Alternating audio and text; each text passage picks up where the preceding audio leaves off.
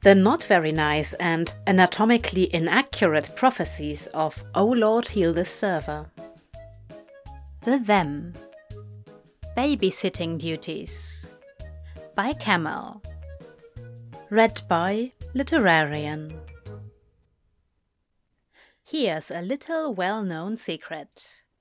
Aziraphale really, really, really doesn't like children. They are sticky and shouty, and they always want things. Why do they always want things? Aziraphale tried for a short time to forbid children and their sticky hands from coming into his bookshop.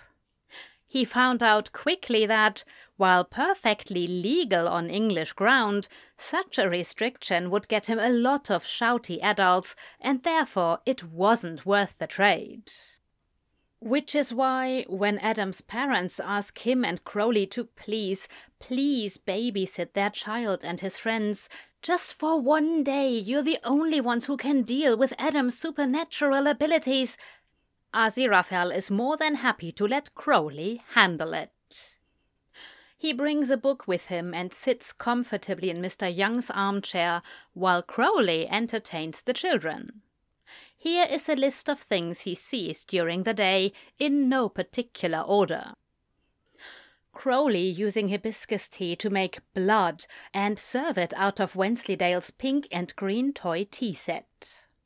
Pepper insists that they are too old for this game, but nobody listens, and eventually she decides to join in. The five of them playing knights, with Adam on Crowley's back and Pepper on Wensleydale's. Adam declares himself the Black Knight, which Aziraphale finds very funny, and announces he's keeping Prince Brian captive. Crowley dubs himself a hell horse, whatever that is, and plays along.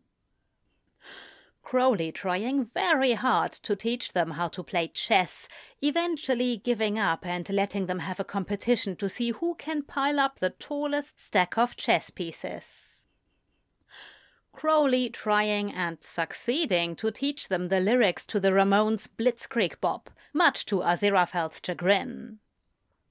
Wensleydale and Pepper insisting they play angels and demons, where obviously Wensleydale wants to be an angel and Pepper wants to be a demon.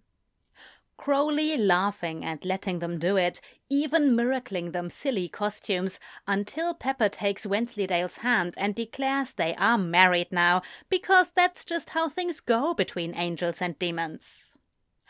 Thankfully, while Crowley chokes on his own spit, Adam steps in and explains that Actually, it isn't common at all for angels and demons to be friends, and Pepper very happily lets go of her friend's hand.